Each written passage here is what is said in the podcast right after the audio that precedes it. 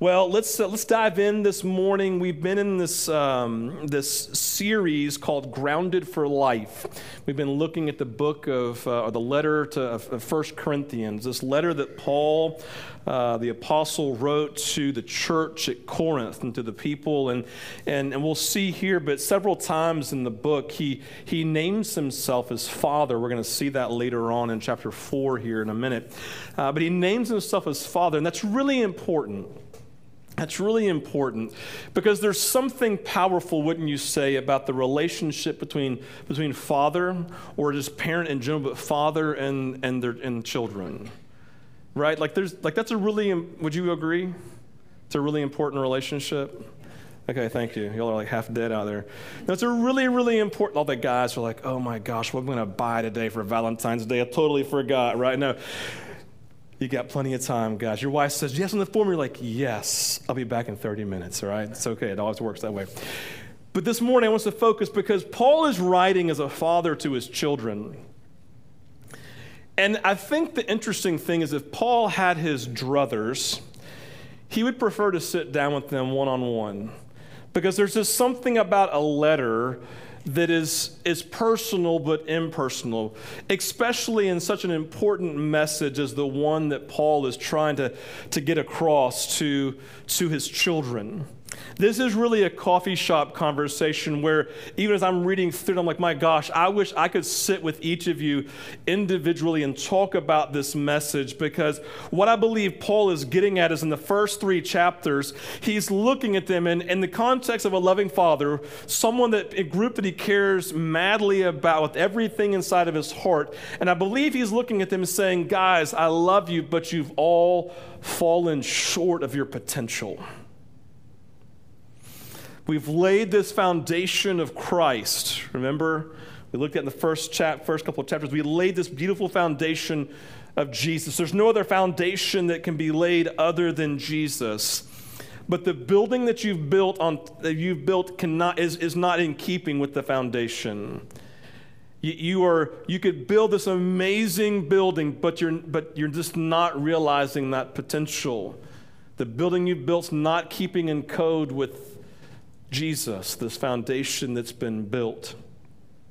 Scott talked two weeks ago about this nature of, of wisdom, the end of chapter two, going into chapter three. And, and he said that basically we've fallen short of our potential because we have not embraced the big W wisdom of God. He said, We've leaned into little w wisdom, our own human wisdom. We live life every day in our own strength defined by our own wisdom, by the things that, that we know, leaning into ourself, rather than leaning into this great wisdom and knowledge of Jesus. And he said that true, listen, true godly wisdom begins with the fear of the Lord. That's Proverbs. Proverbs, I think it's Proverbs 1. The beginning of wisdom is the fear of the Lord. And the idea, fear of the Lord, is a really interesting word because so many of us grew up fearing our Father. And like, I'm scared and don't want to be near him because he makes me afraid for my own life right? And so that's not the fear of the Lord. The fear of the Lord does not push us away from God. The fear of the Lord is that, oh my gosh, He is so large and He is so big. And yes, He can destroy anything He wants to destroy, but, but I, I love Him, so I'm drawn to Him. The fear of the Lord is a drawing fear, right? It is a bringing me in, and I'm aware of how big He is and how small I am. I've told stories before, like I'll never forget when I saw the wrath of my dad towards this group of guys, and I'll never forget, I'm literally laying, I'm like, I'm standing up in the water. He's on the back deck of our 1979 Procraft bass boat with a 150 Mercury on it, right? And he's holding this like Miller Lite can in his hand, and this guy says something. He says something back, and my the guy says something back, and my dad takes the can with like and just like crumbles it and throws it to the ground, and I'm like, oh, all right. And I'm like aware of how massive. My dad's six foot four. I was like four foot, like three foot, two foot. I don't know how big I was. I was in the water. I was like foot level with him looking up. I'm like, oh my gosh, right? And then later I kind of drew to him, right? Very kind of tenderly. And he just looked at me with loving eyes, and I knew he was for me, and it drew me in the fear of the Lord. Like I knew if a fight happened, I'm on my dad's side, right? You just don't mess because they were messing with his family. You don't do that. I wanted him on my side. I wanted to be with him. That's the fear of the Lord. And so, this understanding of God as Lord is the beginning of true biblical big W wisdom. And then in that wisdom, right, we said it, it leads to this in, in 1 Corinthians 2 and 3, talks about them being led by the Spirit. People who relate to and hear the voice of and follow the leading as a lifestyle of this loving Lord Jesus who is for us, who we fear but are drawn to at the same time. This is this beautiful wisdom that we talk about. And Paul's coming in and saying, You're walking in your own little W wisdom, completely unaware of God, His nearness, His power, His authority, and His lordship, and you treat Him as a buddy. He's there when you need Him, not to lead you. And so he's saying you're missing this potential. So it dives in into chapter four then, and Paul begins to speak. We look at this morning where Paul comes in and begins to, yes, talks about their potential, but then he begins to talk about their potential not, this is important, not in a list of actions that they are to do. Everybody pay look at me real quick. Some of you get off your phones. This is really important. Jesus is looking at your life. And most of you, he's saying, you have not realized your potential, and his heart is breaking, and you have to be aware of it. That's why you have a coffee conversation, because you can't be on your phone when you're having coffee with somebody because it's rude. It's that important. And that's not me getting on to you, it's simply saying that's how important the message is. Paul is making it clear guys, you have to realize, women, you have to realize this is life and death. Your potential. He is leading them in the moment to say, it's not about right action, it's about right being. Like the WWJD bracelets, all of us have probably owned them in the day, and some of you have done this. Oh, I'm like, what would Jesus do, right? And you look at your, it's like it's like you're like you're like, you know, what's uh, uh, like what's his name in um, oh my gosh. 007 James Bond looking at your wrist, like, what should I do, right? No, WJD right here, like, what would Jesus do in this moment? You're like, torn. I feel this way, but I want to, whatever, right? And the idea is WJD misses it in one place. It speaks to your actions, doesn't it? Right action. And the idea is it wants to be birthed out of a right being. And so, what Paul's leading us to saying it's not just a list of do's and don'ts. Being a Christian isn't just about doing the right action. All, every single Christian has missed it somewhere in their life of thinking that being a Christian was about right action, about doing the right thing and saying the right thing and reading the right thing, or not doing this and not saying that. And you based your Christianity on right action, and Paul's coming saying it's not right action, it's right being. It's it's it's having the source of your action pure, having the source of your action holy, having the source of your action birthed in this being of Jesus inside of you. And he begins to speak about this being, this being our existence, the source of our existence in chapter 4. And it's important you recognize he's speaking to them, verse 15, as a good father who knows them better than anybody else and probably knows them better than they know themselves and probably knows Jesus' calling on their life better than they do. Because I don't, if you want to know what the possibilities are of a child in life, ask their parents. Say, well, my child is this, but, and they can, they can talk about how awesome their child could be. You know what I mean? Paul's doing this right here and talking about this nature of their being. So, in the very first couple of verses, he comes in in verse 1 and says, This is how you should regard us, in verse 1, as servants of Christ and stewards of the mysteries of God. And so, what Paul speaks to right here is being, not action. He speaks to his and Apollos' being, who they are, the reason that they live. Do you know why you live? Like, have you ever, like, do you wake up every day going, why do I exist today? Paul's speaking here, saying your life has divine, holy kingdom consequences every moment of every day. When you wake up, it's your life is designed by God with Christ in you to shape and to shake the world you live around. Do you wake up every day with this kingdom calling of God ringing loudly in your ears? Paul is saying, I wake up every day recognizing my being is defined as a servant of God and a steward of everything He's given me charge of.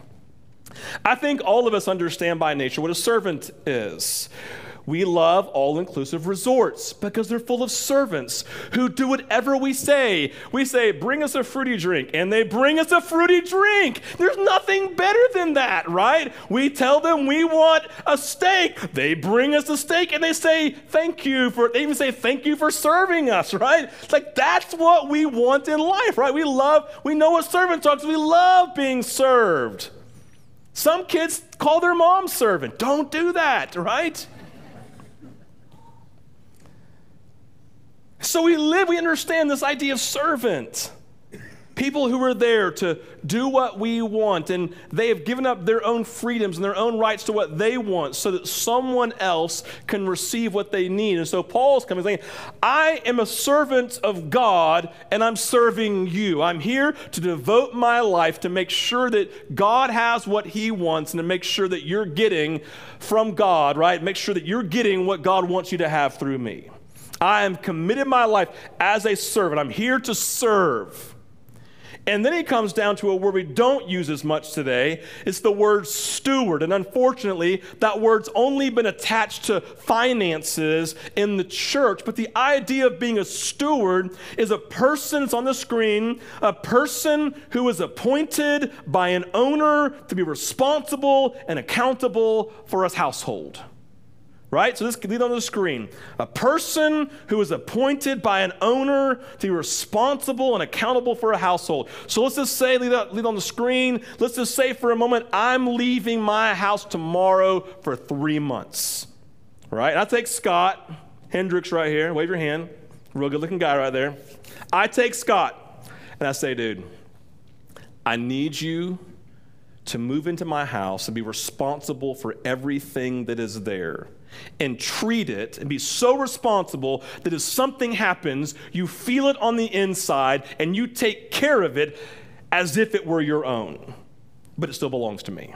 And Scott said yes. And so Scott moves in, becomes fully responsible he, for, for my bills, right? For my yard, for all the cleaning in the house, for every person who calls, everything that's going on. Scott is responsible for it and he takes care of it because I've given him responsibility. You can think about a ship captain. A ship captain has a steward, right? And so what happens? He is on up top and he goes, Hey, I've got to go onto the island for a bit. You're in charge. And then what happens? Does he have to call the captain to figure out what to do with everything? No. He then takes ownership of the ship and treats it as if it's its own. And so he steers, he guides, he gives direction. He does all of these pieces in his stead, in his place. And so, what's happening here is Paul is coming saying, I am a servant of God and your servant. And I'm also a steward of God. And the idea is this Paul and Apollos, they have been appointed by God. They have been called out, they've been asked by God, and says, You are now responsible and accountable, listen, for the nourishment, the growth, and the actions of those entrusted to you by God. And they will then serve God in all of this for the rest of their life. That's the call on, on Paul and Apollos' life. It says, We are servants. This is our being.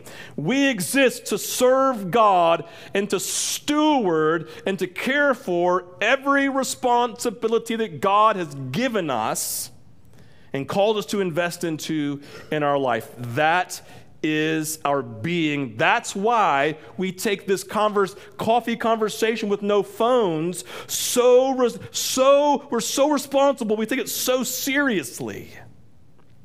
Because this is this being, it flows out of us. And this, he comes again and speaks, says, This, this, this is what we're called to. This is our being. And then he comes down and he challenges them and says, And because of that, he goes down to verse like three through uh, five. He basically says, and so in that, we're not judged by any man. We read that a few minutes ago, right? He says, but as with me in verse 3, it's a very small thing that should be judged by you or by any human court. In fact, I don't even judge myself, for I am not aware of anything against myself, but I am not thereby acquitted. It is the Lord who judges me. Therefore, don't pronounce judgment before the time, before the Lord comes. That's what he does. And so, what he's saying is this is important. What is it saying here? There's lots of things, but the primary piece is saying is we're not judged by human beings. It doesn't really matter what they say about us. We live with an audience of one, Jesus. You're going to people are going to make judgments. They're going to say things all day long about us. You're going to say things about us. We're going to even say things about ourselves. But those things don't ultimately carry weight. What the only thing that carries weight in this world is what Jesus says about us. We live with the judgment of one. Only one voice ultimately has the weight to change the direction of my life. Only one voice has the weight to bring, listen, girls, all youth, look at me. There is only one voice that defines your ultimate value and your beauty, and it's his name is Jesus. Your dad comes second. Jesus defines your beauty. Jesus defines for us our value in life. If you listen to any other voice, then you've bought into the lie of the enemy who's come to steal, kill, and destroy you. The voice of Jesus is the only voice. And so in this moment, he's saying, I'm not going to be judged by the world. My value in life is not defined by how much I have, what other people think about me, competing with the Joneses. Who gives a rip? All I do is look beyond all that to see Jesus say, hey, they're saying this, right? What do you think about me? Oh, I'm your son, I'm your daughter. You think I'm awesome, I'm beautiful, I'm pretty great all the time because that's what you said. Who defines your value? Paul's struggling for them because they're having their value defined by their culture around them and everything everybody else is saying about them. And it is the great English it's rubbish. It's rubbish. It's garbage. It's worthless. And so Paul's coming in and saying, You're so defined by all of these things. And then he comes down later and in verse 10 through 13, and he describes he describes them in comparison to him. Says you're living for the world and you want to be defined in this way. And here we are as apostles as servants of god and we're defined this way. And, if you, and so he describes let's look at verse 10 through 13 it's this beautiful powerful overwhelming comparison. It says we are fools. We're fools. In the eyes of the world we are fools for the Christ's sake. Oh, but in your own eyes, and what you aspire to is you are wise. Excuse me, you are, but you are wise in Christ. We are weak. Oh, but you are strong. You are held in honor, but we in disrepute or without, with a lack of reputation. For this present hour, we hunger and thirst, which means you go after food and wine, right? We are poorly dressed while you go after great, beautiful things to wear. You were buffeted and you were, homeless. we, are buffeted and we are homeless. We labor working with our own hands rather than laying back and just have people serve us, right? When reviled, we bless. When persecuted, we endure. When slandered, we entreat or bless again. We, we have become and are still like the scum of the world, the refuse of all things. And so, in this, Paul again is speaking about the aspirations. He says, guys, you're aspiring to the things that the world places great value in. And they're holding you captive. You're going after wisdom, right? You're going after things that you could wear. You're going after places that you can go. You're going after things that are valuable in the world. But here are the things that, that, we're, that we're experiencing in our own life. And in the eyes of God, these are holy things. In the eyes of God, this, these are right things. So, what if we're the scum of the earth? Jesus doesn't think that way about us, audience of one. See, the question we have to begin to ask, and the thing that these disciples here in Corinth are having to ask themselves is where are we placing our greatest value? Like, what do we look to and aspire to have define our value in life? So, is it, is it being a great mother?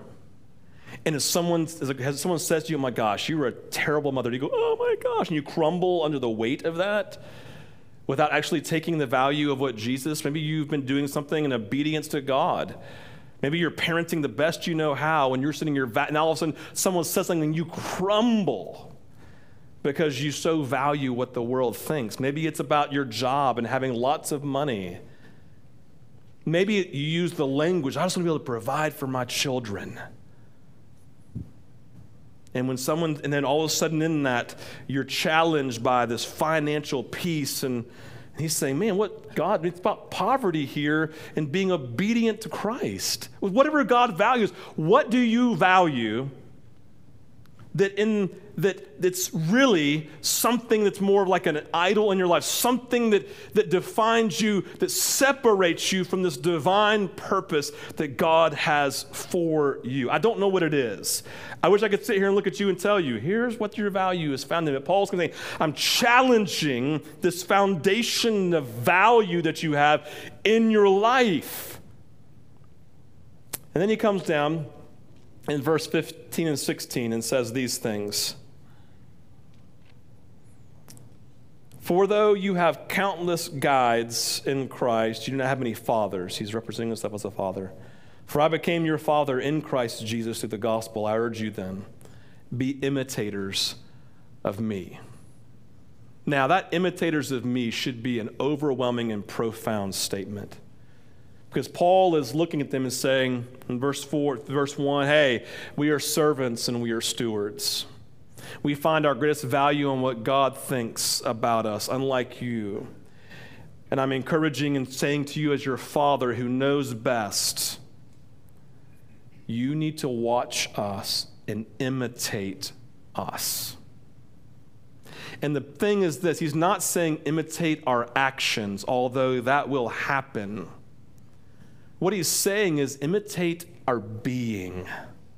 Give yourself to the big W, not little w, right? The wisdom of God. Give yourself to the fear of the Lord and recognizing it's not me living for self, but living as a servant, living as a steward, living in this place of the fear of God, living in this place, as, as we talked earlier about living, being led by the power and the person of the Holy Spirit in every situation of life. I step into a situation, I recognize what's going on, and I say, in this setting, at work, raising my kids, hanging out with my wife, talking to my neighbors that Jesus has put me in this situation to be led by Him, to serve Him, and to be a good steward with all the things He's given to me, to be highly responsible with all the gifts of the Holy Spirit, with all the fruit of the Holy Spirit, to be responsible in this moment to express Christ likeness in all that I'm doing. Press pause and just ask yourself this question replaying everything that you did this week. I think Scott did this a couple weeks ago. Replaying your actions or your your uh, your moments of the week. If you look back, are you confident that you were giving lordship to Jesus, like control to Jesus? in every single conversation that you were in to let him be himself through you in the moment?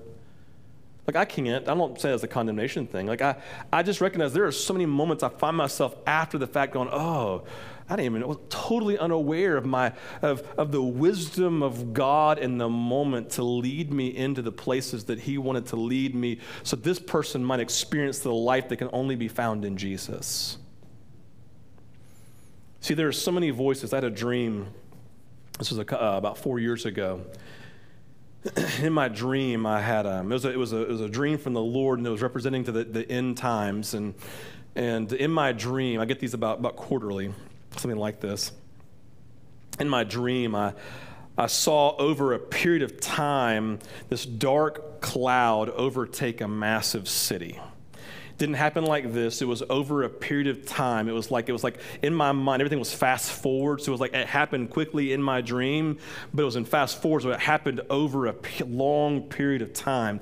And in my dream, and don't try to interpret this specifically. I'm just going to get to the heart of it. In my dream was this, this beautiful, large building that was a, being erected in fast forward. You've seen that probably on television shows, like this building that was kind of built up over a period of time, and and and and there were these large speakers, north, south, east and west on each of it. And all of a sudden, all of a sudden, I watched this, and as that was being built, this dark shadow, and I recognized this, this speaker system thing was kind of the, the source of, of this movement of darkness. And so all of a sudden, I find myself in the middle of the city with my wife and two kids.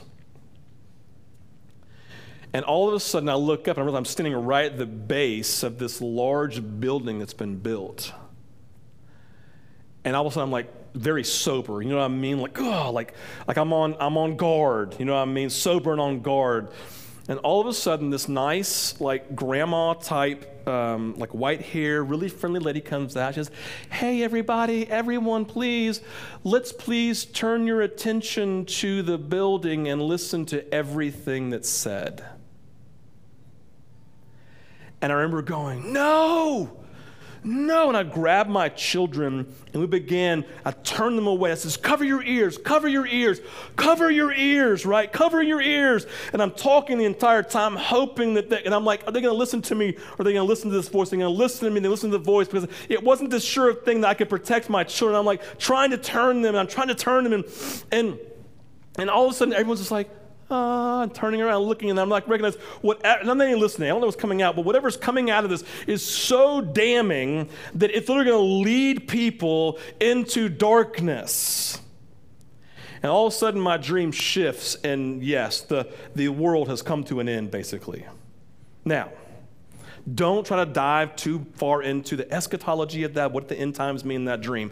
All I know is this there was a legitimate voice of culture that was ripping at my personal family to steal us away and to focus us on something that would lead us into a world of darkness that would cause us to grow cold and to grow numb in our faith and our relationship with Jesus. And I had to fight with everything inside of me to renounce the voice of culture, and it could be anything. The voice of culture could be anything that you are attracted to and tempted by. You know what it is. I don't. And I felt like the God was saying, in this end times, there'll be such a loud voice of culture ripping at the hearts of people that they're going to lose their potential, lose this sharpness, just like the Corinthians.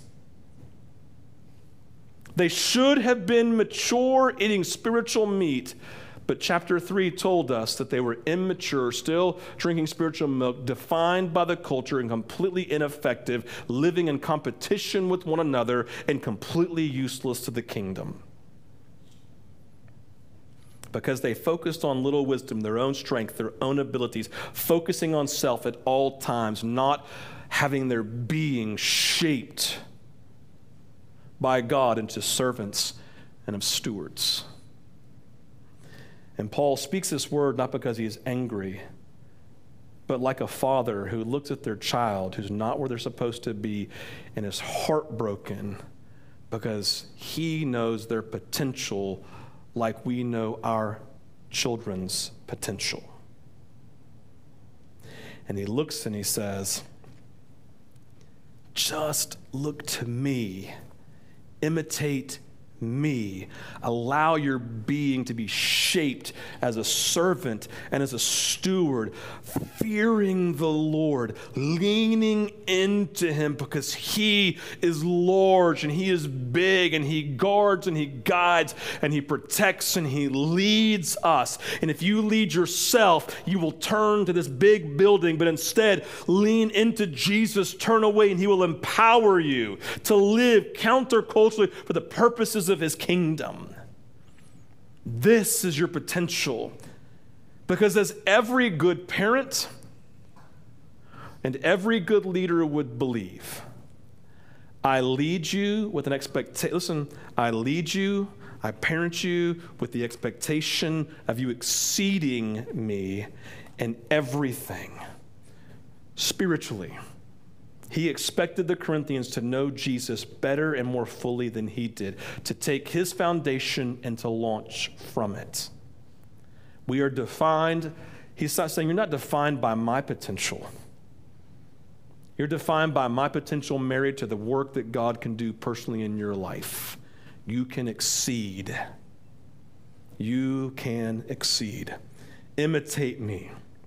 Embrace the life of a servant. Embrace the life of being a steward. God has appointed you to be responsible and accountable for the nourishment, growth, and the actions of those entrusted by God to you. This is where God is leading us. I invite the worship team to come forward. We're just going to take a time of ministry and of worship this morning. If you need to go, you can. And the idea is this real simple. Jesus, search me and know me. Know my inmost being, my inmost thought. God, where is my being not being defined by big W? God, where is this tension in me? God, where are you leading me? God, where have I turned? Where have I turned in my own life? God, we need to turn back to you. God, where does wisdom need to be birthed in me? God, I want to be defined by your potential. God, I want to be used powerfully. God, I want my being to be shaped in the same way that Paul and Apollos is as servants and as stewards, saying, I don't care if I never get a great vacation for the rest of my life. I don't care if I never get to eat at that restaurant ever. I don't care, God, if I never get to travel the world and explore the most beautiful things, God. I don't care if I never move beyond where I am in my job. God, I don't care if I remain single for the rest of my life. God, I don't care if I don't have the things my neighbors have because all that defines me is that I'm judged by you and that you love me and that you're enough and being your servant and being your steward and receiving everything that you have for me is enough. Even God, if I am if I am mocked, if I am made fun of, Lord, if I'm always poor, never have all these things, doesn't matter as long as I have you. Remember, Paul said, to live as Christ and to die as gain. To live as Christ. Everything in my life that matters is because of Jesus. Let the Lord search you and know you this morning. We pray for you. God, we just pray this morning that you would speak into our beings truth. And that, God, we would step into our potential in Christ. That you'd overwhelm us this morning with your favor. You'd overwhelm us with your wisdom and our knowledge of Jesus. We bless you. We pray this in Jesus' name.